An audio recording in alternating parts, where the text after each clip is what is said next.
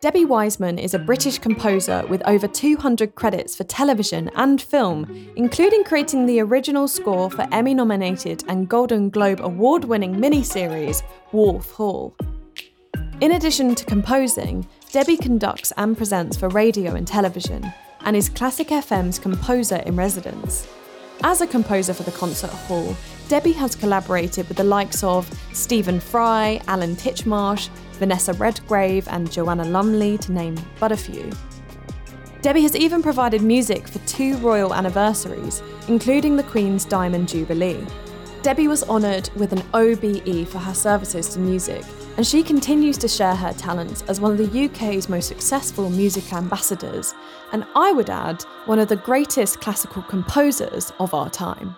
So I thought one of the best places that maybe we begin with this conversation is right at the very beginning. When you were six, seven years old, you went on holiday to Newquay with your family. And it was there that you first discovered the piano and the magic of the piano. Can you remember the thoughts that were going through your mind when you first connected with your first piano? I think it was just, I saw this little old bashed up piano in the corner of the dining room in this hotel where we were staying. It was a family hotel and we were going on a little holiday. And um, being fascinated by the black and white keys and um, the sound it made. And I would go up to the piano and just bash it with my fists and want to experiment with these sounds. And it must have been very, very annoying for everybody else in the hotel, this little girl, you know, bashing at a piano. But I was completely fascinated by it. And um, I do remember feeling kind of drawn to it as if it was um, this special magical thing. And they used the piano, believe it or not, as a, as a cutlery drawer in this hotel. and I, it was an upright piano. And when they opened the lid of the upright piano, one of the waiters took out some spoons and they were just keeping spoons inside it. They weren't using it as a piano at all. It was really, thinking back now, quite sad. This old piano that wasn't at all loved or wasn't at all used as a piano for making music was just simply used to hold cutlery. You know, it was just kind of bizarre. But um, when I came home from that holiday, my mum insisted that um, you know, we should maybe get a piano because I seem so interested in it. And my dad was saying, oh, you know, there isn't really anywhere to put it. We lived in a really small little semi-detached house and it was, it's, you know, it was, there was no space. And, um, but in the end, uh, my mom said, oh, well, we'll, we could just hire one for a few weeks. And then, you know, if she doesn't like it, we can give it back, you know, because it was quite, quite reasonably cheap to hire um, a little piano uh, just for a month or so. So we did that. And of course, once I got the piano at home, there was absolutely no going back. I just absolutely loved it. I became quite obsessed with it. I wanted to learn. I wanted to understand how it all worked, how the notes kind of are woven together, how you make tunes, how, how just, just the making of music. And I, um, started to have piano lessons at school and just loved the whole the whole thing. And and really, it became the center of my life. Um, from about the age of 10 or 11, I absolutely knew that I wanted to be a musician. I didn't know at that stage that I wanted to be a composer, but I knew that I wanted to be a musician. Were your parents entirely supportive through this development? Absolutely, yeah. Um, once I had got the piano and they'd got, um, and my dad had got over the initial shock of having to um, have this reasonably large instrument in the house and, and me making a lot of noise on it as well. Um, once they could see that I was genuinely interested in it and genuinely wanted to learn, and this was something that I felt passionate about, they were very, very supportive. Yes. And I had, you know, and it's so much the case with learning music and learning anything, actually. It's all about the teaching and it's about the inspiration you get from particular teachers. And I was very fortunate that at school, where I was learning. There was a great teacher who encouraged me. My mum had a friend who, who was a musical director and used to bring over books of like Beatles songs arranged for tiny hands so that I wasn't only learning the repertoire that you learn when you're at school, little Haydn, Mozart, pianist sonatinas. I was also learning how to play things like Yesterday and, you know, um, Eleanor Rigby and, and songs like that.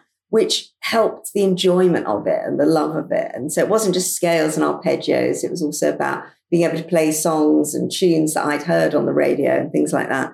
Um, and then, yes, and then I, I, I managed to get a place at a Trinity College of Music, which is a Saturday morning course for young people. You start, you start from the age of five or six and it goes up to 16, I think it is. So when you're at school on a Saturday morning, you can go to you know, talented young people can go and learn things that you wouldn't be able to have time to learn in an hour lesson at school, like harmony and singing choirs and playing in a chamber group and improvisation and all these wonderful different skills. And I, I went to Trinity College and while I was at school on Saturday mornings um, in their junior department, and that was just an absolute thrill. Every Saturday morning was was brilliant fantastic teachers, brilliant piano teacher, brilliant teacher of improvisation and, and singing and counterpoint and harmony and learning everything about music making.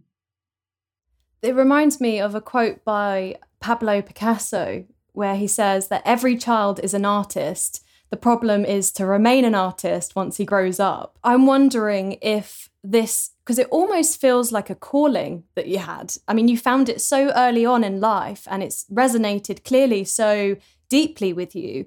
Do you think that this is unusual, or do you think that we all have that thing that resonates with us? It's just about finding it.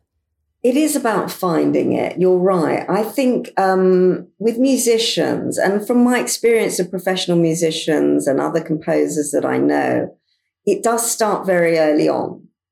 And most musicians find that they fall in love with it at a quite a young age and enjoy it and find it natural. I found, found the language of music, the way the little black dots are on the stave and the, the music language very easy to understand. And I'm not that good at learning languages like French, German, Italian, whatever, you know, that wasn't easy for me but the language of music and the black dots on the page was. It was very natural, almost as if I had known it before. When I was taught the notes on the stave and what they mean and how it translates onto the, the piano, it was completely natural. It wasn't as if it was anything difficult to learn. And I know that this isn't the case for a lot of people when they learn and, you know, when, when, when they're learning music, some people find it very difficult to understand the language of it.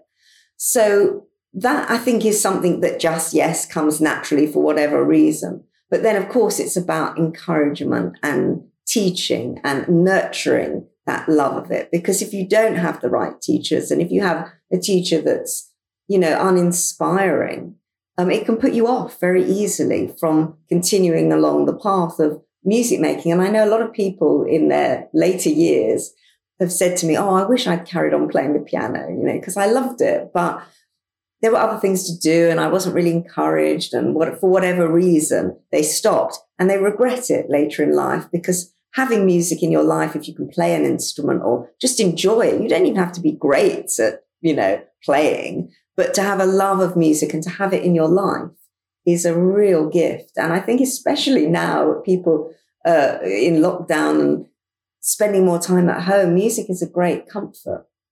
Why do you think that it is that music has this profound ability to affect us? I think because you know there, it is the the most uh, unique form of communication, and everybody can communicate with music. It doesn't matter where you're from.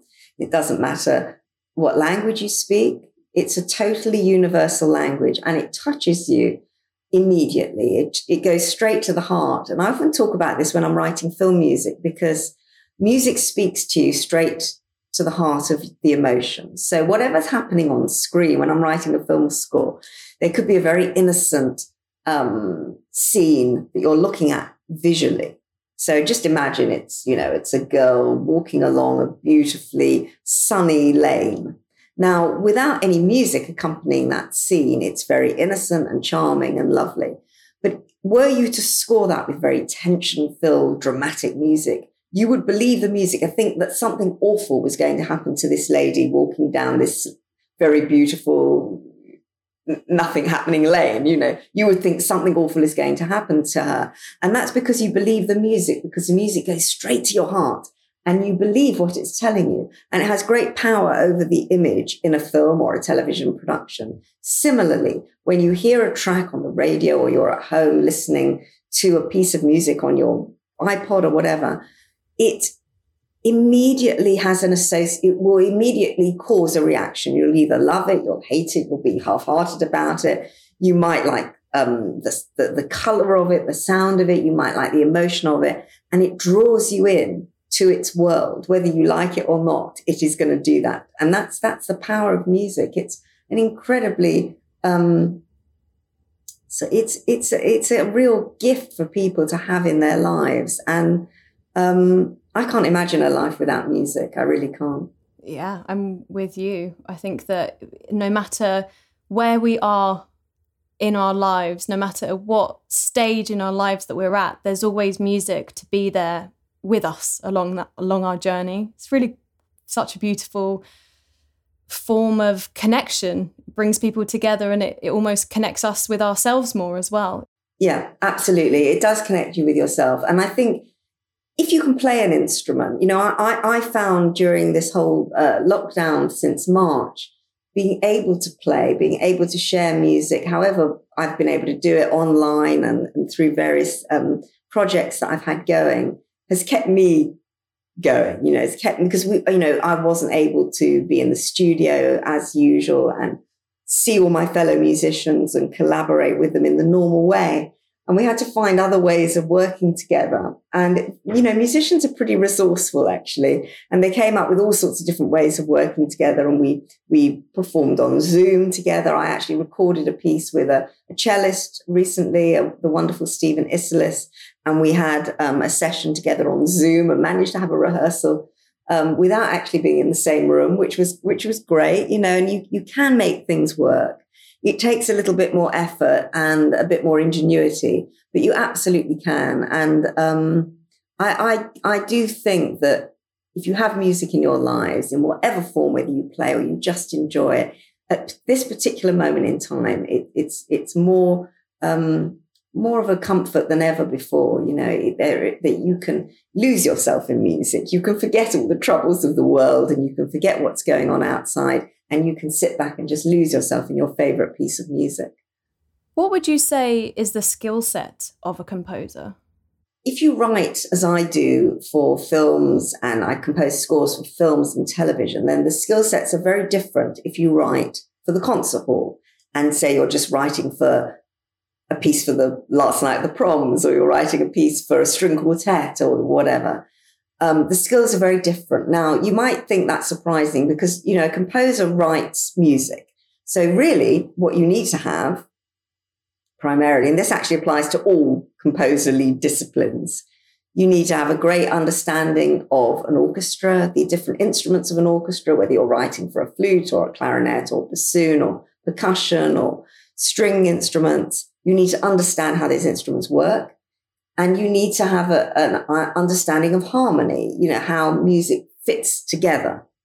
Um, now that comes from years and years of training. So that's not something you can pick up overnight. You know, I, I've been studying this since I was eight and I'm still learning and I learn all the time every day. And I still, there's lots of stuff that I still don't, don't know. So you learn every single day. Um, and really a lifetime isn't long enough to learn a musical instrument or learn how to be a great composer, you know, but you, you have to do the best with the time that you have. So I, I feel that, um, those basic skills apply to every, everybody that's in music making and, and writes music. But the, the differences come when you work in the different disciplines. So for film and TV, you have to work very fast.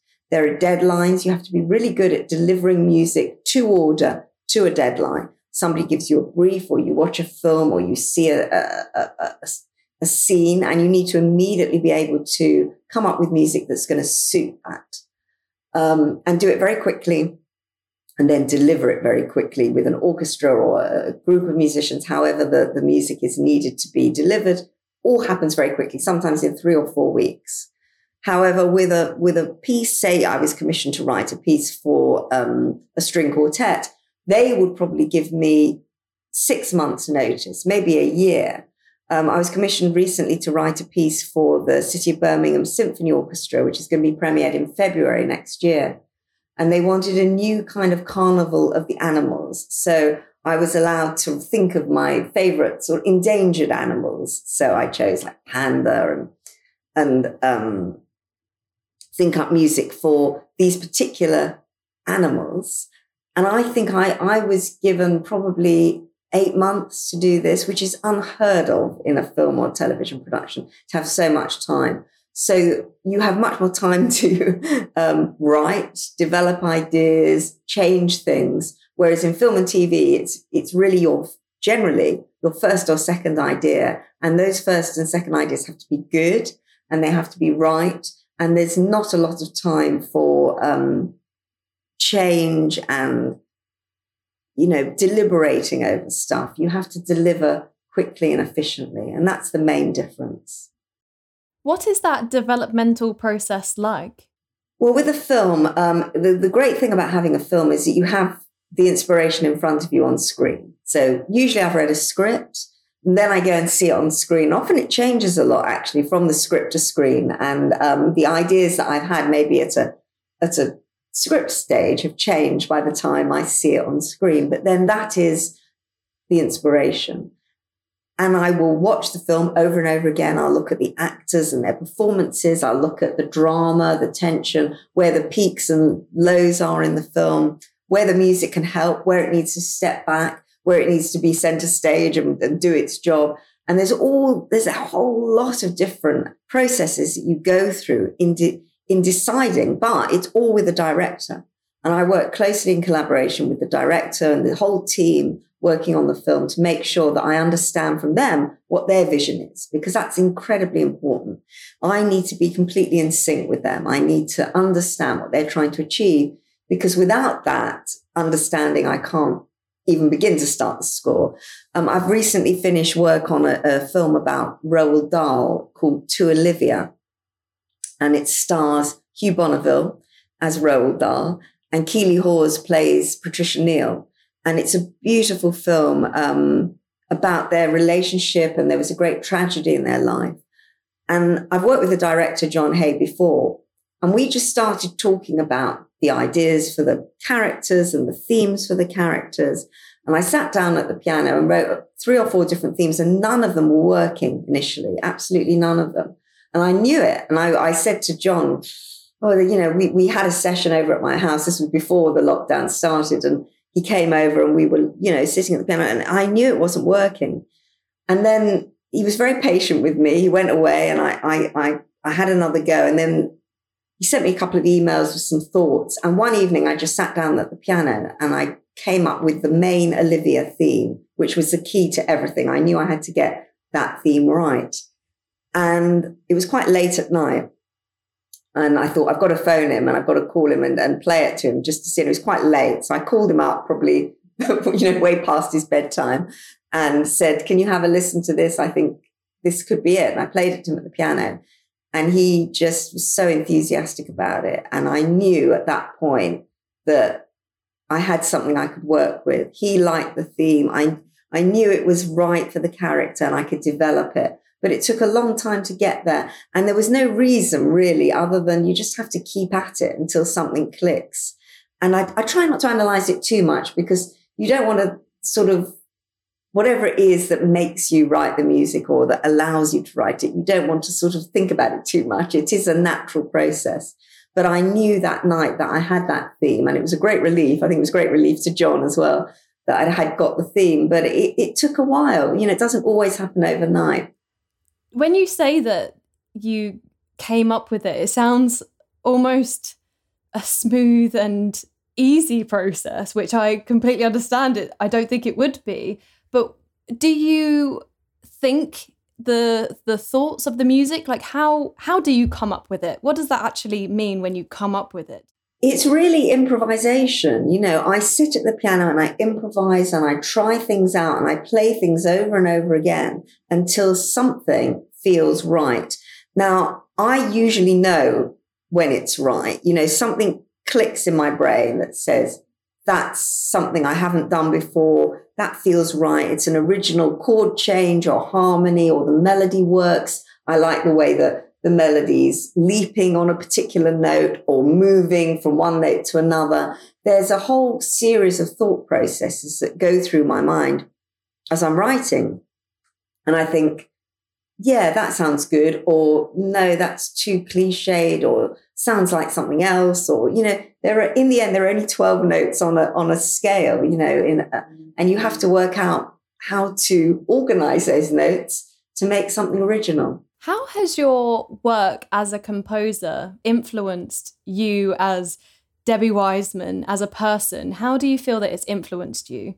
Well, it's it, it it's it sort of completely embodies everything, really. Um, my husband works with me as it happens. He does my technical engineering and music copying, so he's very much involved in the whole process as well. Um, I think, which is great and really helpful. So he really understands, and it is an all-consuming job. You know, when I'm writing, I'm completely involved with what I'm doing. Um, I like, I love the process of sitting at the piano and just writing. You know, I'm happiest really when I'm at the piano and I have a project to write for. It's not always plain sailing, as I just said, you know, now with that, with that movie, it doesn't always come immediately, but the process of trying to find a new melody, trying to find something that's original and uh, works for the project is completely, for me, just the most wonderful job in the world. You know, I feel so lucky that I can have these lovely projects to write music for and that people want to collaborate because I like the collaboration part of it. I like being able to work with the director and being able to phone somebody up and say, what do you think? You know, because otherwise composing can be quite a lonely job. Uh, it's just you and your manuscript paper and your your piano or keyboard or guitar or whatever you write with.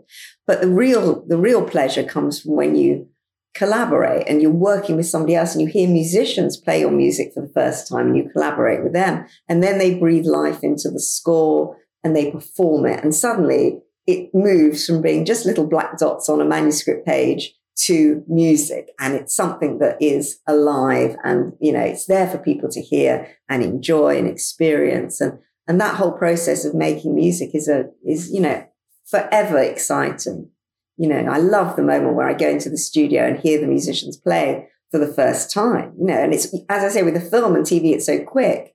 I could have written it three weeks before. And then three weeks later, I'm in Abbey Road Studios or somewhere fabulous, recording with the best musicians in town who sight read the music first time and play it back to you. And it's such a thrill. You know, there they are playing the music that only three weeks ago was just a scribble on a page. Oh, it's so fascinating and I, I'm thinking about my favorite album, my personal favorite album that you've created, which is I have it here actually, the musical Zodiac. This is my personal favorite. I was completely wowed by how you incorporate the personality of each zodiac sign. And I mean, my I'm on the cusp of Libra and Scorpio. So for me, I get double bill. I start with Libra and go all the way into Scorpio. Why was this something that you wanted to create? What was it about the the zodiac and and the signs that interested you? Well, that was a particularly interesting project because um, I was appointed Classic FM's composer in residence five years ago now. And one of the, um, one of the jobs, one of my composerly jobs was to write an album for them. And we were trying to think of what we could, um, what we could do because, um, it was going to be my first album and, and I wanted something that would be really, really inspiring. And I didn't have a film or a TV show to draw inspiration from. You know, this was something that had to stand alone as a piece of music. Um, but I needed pictures. And that was the key to it because, because I'm so used to writing with pictures and having that inspiration of a story and dialogue and narration or, or, you know, a visual, a visual kind of stimulus. I needed that. And, uh, it was actually my cellist friend, Justin Pearson, who said to me, have you ever thought about, you know, doing something to do with the, the, the zodiac? Because there's lovely stories about, about the signs of the zodiac. And you could think about Greek mythology and, you know, they're quite inspiring. And he's Gemini and um, was telling me about his, his story. And I thought when I heard that, it must have been done before because it sounded so obvious. And we did some Googling and realized that actually it hadn't been done before, not in a classical way. There'd been a jazz album of the zodiac signs, but nobody had actually done a full orchestral album with music inspired by the 12 signs of the zodiac. And so I was so surprised and shocked that it hadn't been done before. I went to Classic FM and said, "What do you think?" And they just loved the idea. And so we went we went with it. We went with the idea. And um, I got in touch with Jonathan Cainer, who was the um, he was he was doing the horoscopes on the Daily Mail at the time, and he came on board and helped me with some of the stories. He sadly passed away actually um, before the album was released, which was really sad. But he he was involved with the, um, I suppose, the inspiration for each each sign. He he gave me little pieces of nuggets of information about each of the signs, which helped me hugely in writing the music and bringing those signs to life. And the stories behind them is what inspired the music. I couldn't just have a blank piece of manuscript paper. Every every note had to tell a story. And um, yeah, it was it was just it was the it was a really really enjoyable project. And the next one after that, the second album was um, The Glorious Garden with Alan Titchmarsh, which was the second album I did for Classic FM. And that also, Alan then wrote me stories about his favorite plants and flowers, and that inspired the music. So it's kind of the same thing to have something that allows me to get inside the character of whatever it is that I've got to write about, and then the music will flow. You have such a unique lifestyle, I find. Like, as you said, you completely embody your work. I would like to understand what you think it means to be an artist. I suppose a creative, a creative person, somebody who creates something from nothing, drawing a picture, creating a piece of music, coming up with something, writing a script, a poem, a book, a novel, uh, a, writing a character, the a characterful story, anything where you're creating something from nothing. So you have to have an original idea. And that original idea can be um, something very small, which then just blossoms and grows into something big. And I think that's what it means to be creative, to come up with something that doesn't, that hasn't been done before you know, it, which is the hardest thing to do, of course, to come up. I mean, and I struggle every day when I'm writing to make sure that what I'm writing is um, original, you know, and doesn't sound. I mean, you can obviously you have influences, and you you you can be influenced by other music by other artists, by other great writers or poets or whatever. But at the end of the day, you have to create your own voice. And that's important. And I like writing melodic music. So I tend to steer towards that. And I start, generally start with a melody. Um, and from that, everything else flows. So once I've got a good melody, a hook, a tune, then the harmony and the, the, the, the, the whole score then tends to develop. So I start with a melody, but other people don't. You know, other people, other composers start with um, a couple of different chords that they might like the sound of together or, or an interval from one note to another. So there are various different ways of doing it, and none of them are right or wrong. It's just a particular way of working that you develop that has to be your own. And I think every um, creative person, whether they are an artist or a poet or a writer, finds a way of working that's unique to them, but they feel comfortable they can create whatever it is they need to create in an environment that is often very demanding. And, you know, when you have, have to deliver on time, you don't worry about being an artist. You just worry about, can I get this done by Friday? you know, very or true. otherwise everybody's going to be very cross, you know. Yeah, that's very true. Is there something that you've learned in your career as a composer that wasn't taught to you in school? I learned the basic skills at music college, which was how to write for the instruments, how to orchestrate, how to um, prepare a score for, for an orchestra for musicians, how to deliver music to a, to a musician so that they will play it well, You put in phrasing, dynamics, all that stuff, how to write for each instrument. Every instrument has its own particular color, a flute or a trumpet or a double bass. You need to understand the instruments of the orchestra so that you can write for them. You know, it, it's, it's, it's a language. Um, and that's what I learned at music college with my brilliant composition teacher, Buxton Orr. But the art of composition can't really be taught in the same way as you can't really teach anyone to be a great writer or a great poet. It has to be something that's, that's there in you that can be nurtured and developed. So I was never really taught to compose. That's something that I think um, was something that came naturally, but I had to learn the skills around that. You know, it, had I not gone to Guildhall and studied with Buxton, I wouldn't know how to write for an orchestra. I just wouldn't. I wouldn't have those skills. So all the training and the years and years of practice and development has to, you have to put in the hard work. There's no way around it. And music is something you have to do every day.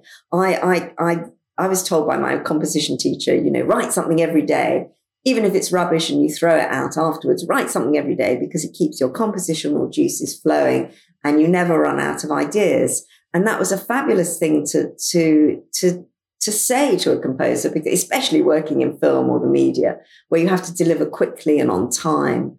Um, you can't be short of ideas. You can never have composer's block because people will be very, very upset if you don't deliver. So that's something that I learned. And also everything else, the idea of working collaboration with directors, I've learned on the job. I've learned through doing it, just through work. I, I wasn't t- taught how to write for picture, how to fit music to picture, how to underscore a dialogue scene, how to know where the music should crescendo and where you should pull back, how to start a music cue gently so it, it enters without you really noticing it and then develops through the scene. All this I learned through doing the job. And a couple of directors, when I was starting out, just took a chance on me. You know, they were very brave actually, because you know I could have, um, I could have really mucked it up because they didn't know at that stage how inexperienced I was. Because I was saying, yeah, of course I can do this, like you do when you're young. You know, you've got these this great sort of energy and, and skill and think you can do everything, but of course you can't. But that, that feeling that you can achieve it helps you get through those first couple of jobs, which it did. And I'm very grateful for the directors that did take a chance on me.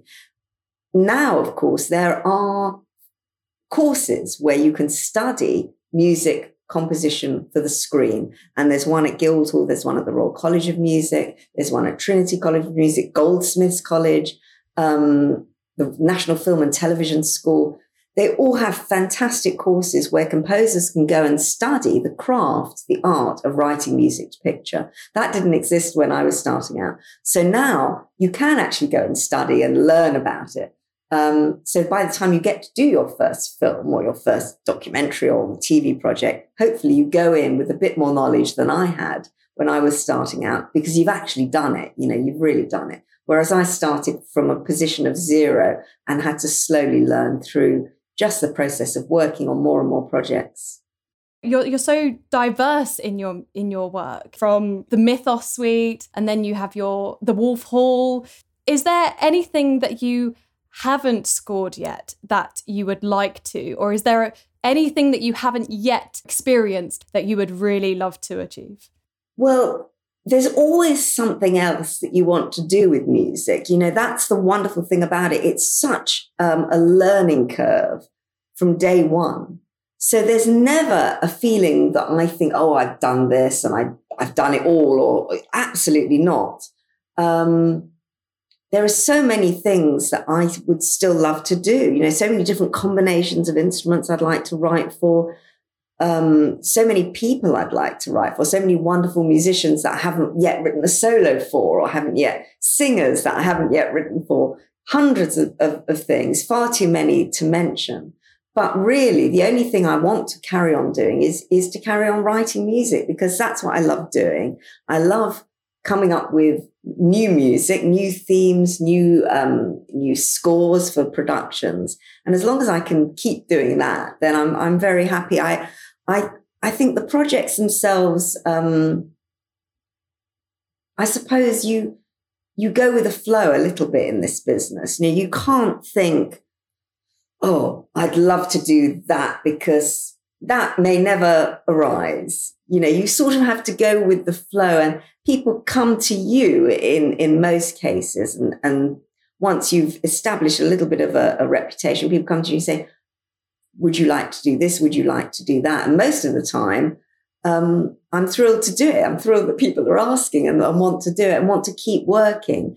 And I think that's the thing. If you, most musicians just want to keep playing, want to keep making music. That's why during lockdown it was so difficult for them because their whole life is about performing, playing, making music together. And uh, it was all suddenly taken away from them very quickly, overnight almost. There no concerts, no, no, no the cinemas were, you know, shut, so you couldn't even kind of go and listen to or watch a great film, and no, you couldn't go to a concert. All the venues were closed, and so that was particularly devastating to musicians. And I think um, as long as you can keep making music, keep enjoying it, keep loving what you're doing, and being creative and coming up with lots of ideas, then um, that's all you can hope for as a musician, really. And, and that's what I hope to continue to do long may you continue to do what makes you happy because you clearly are radiating. It just feels that you have found, I mean, you had the insight so young and you just confidently stayed to, true to what you believe was right for you. And I particularly admire that because there's many reasons why we might go off course or do something that we that might not might please other people but not really truly please ourselves and it feels that you have found that and you found it all along? I think yeah, I think most professional musicians will tell you that they yeah they knew early on that they wanted to do that. Um, some come to it later.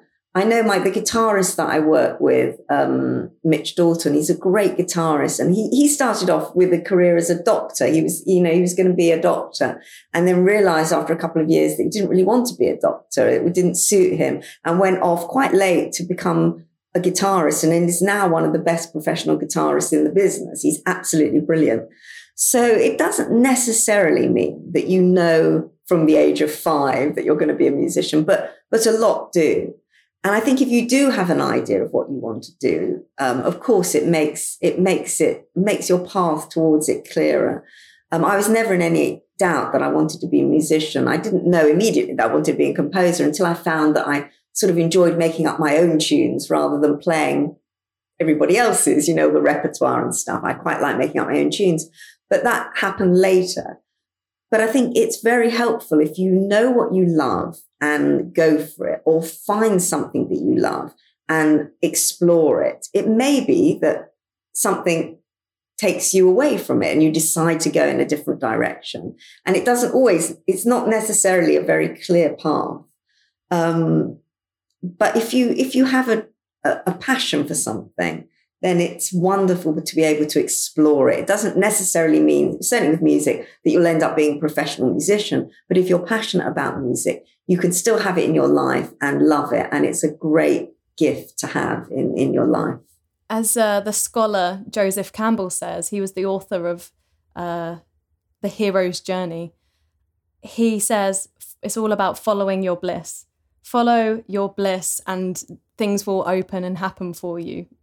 Yeah, I think so. Following something that you love, because then it doesn't feel like work, does it? If you're enjoying doing something, um, and it's not a kind of daily grind, then you have more energy to achieve and you have more will to achieve because you know that there's a passion for it and you know that you're you're doing something that you really feel you want to do rather than something that is just imposed on you to do. And I think that's that's of course very very important. Well said. Debbie Wiseman, I'm going to ask my final question, which I have been asking to all of the guests on the Slow Cooked podcast, which is if you could step inside the mind of another artist for a day, who would it be and what would you specifically like to explore whilst you were there? Hmm, that's a good question. Um, I'd probably step inside Mozart's um, mind and just ask him how on earth at such a young age, he wrote the most spectacular music and sort of almost beyond belief, the music that he wrote. You cannot believe when you, the body of, of work that he achieved at such a young age. It's, it's, it's almost unfathomable that anybody could do that. And the genius of that, that mind would be, um, a great place to be, wouldn't it? I agree. I would ha- happily be a fly on the wall, just observing. It just feels like he was in flow, like he was channeling something almost. Yeah, and of course he died so young, Mozart. It was so tragic. So um, it makes it even more unfathomable that he created such a body of work in such a short space of time, um, and was a complete genius. There is no probably no greater um, no greater composer in my in my in my mind. Mozart, Bach, you know, these are geniuses, so they're gods, you know. so so yes, it would be very nice to step inside their mind, but it, it, it's um yeah. It would, it would probably, I'd probably need to be in there for quite a while to work out what on earth was going on there. I don't think it would be a short trip. I think I'd need to stay in there for a while, probably a good few years, I think, to work out what on earth is going on. Oh, that's a wonderful answer. Debbie Wiseman, it's been so wonderful to speak with you. I'm so glad that we were able to have this conversation and to hear your inner processes and thought processes. Thank you very much. Oh, it's a pleasure. Thank you so much. It's great to join you. Thank you for tuning in to this week's episode with Debbie Wiseman. We'd love to hear from you. I'd love to hear what were your takeaways from this episode and from our other episodes, and who is inspiring you? Which artists are opening your mind and bringing new ideas to you? Love to hear from you. Get in touch at slowcooked underscore on Instagram and Twitter, and we'll be sharing on our social media pages what you have to say. This podcast is brought to you by Slow Cooked Productions. Thanks to Kleber Almeida for the poster artwork and to Wildcamp with a K for creating our original soundtrack. Until next week, stay inspired.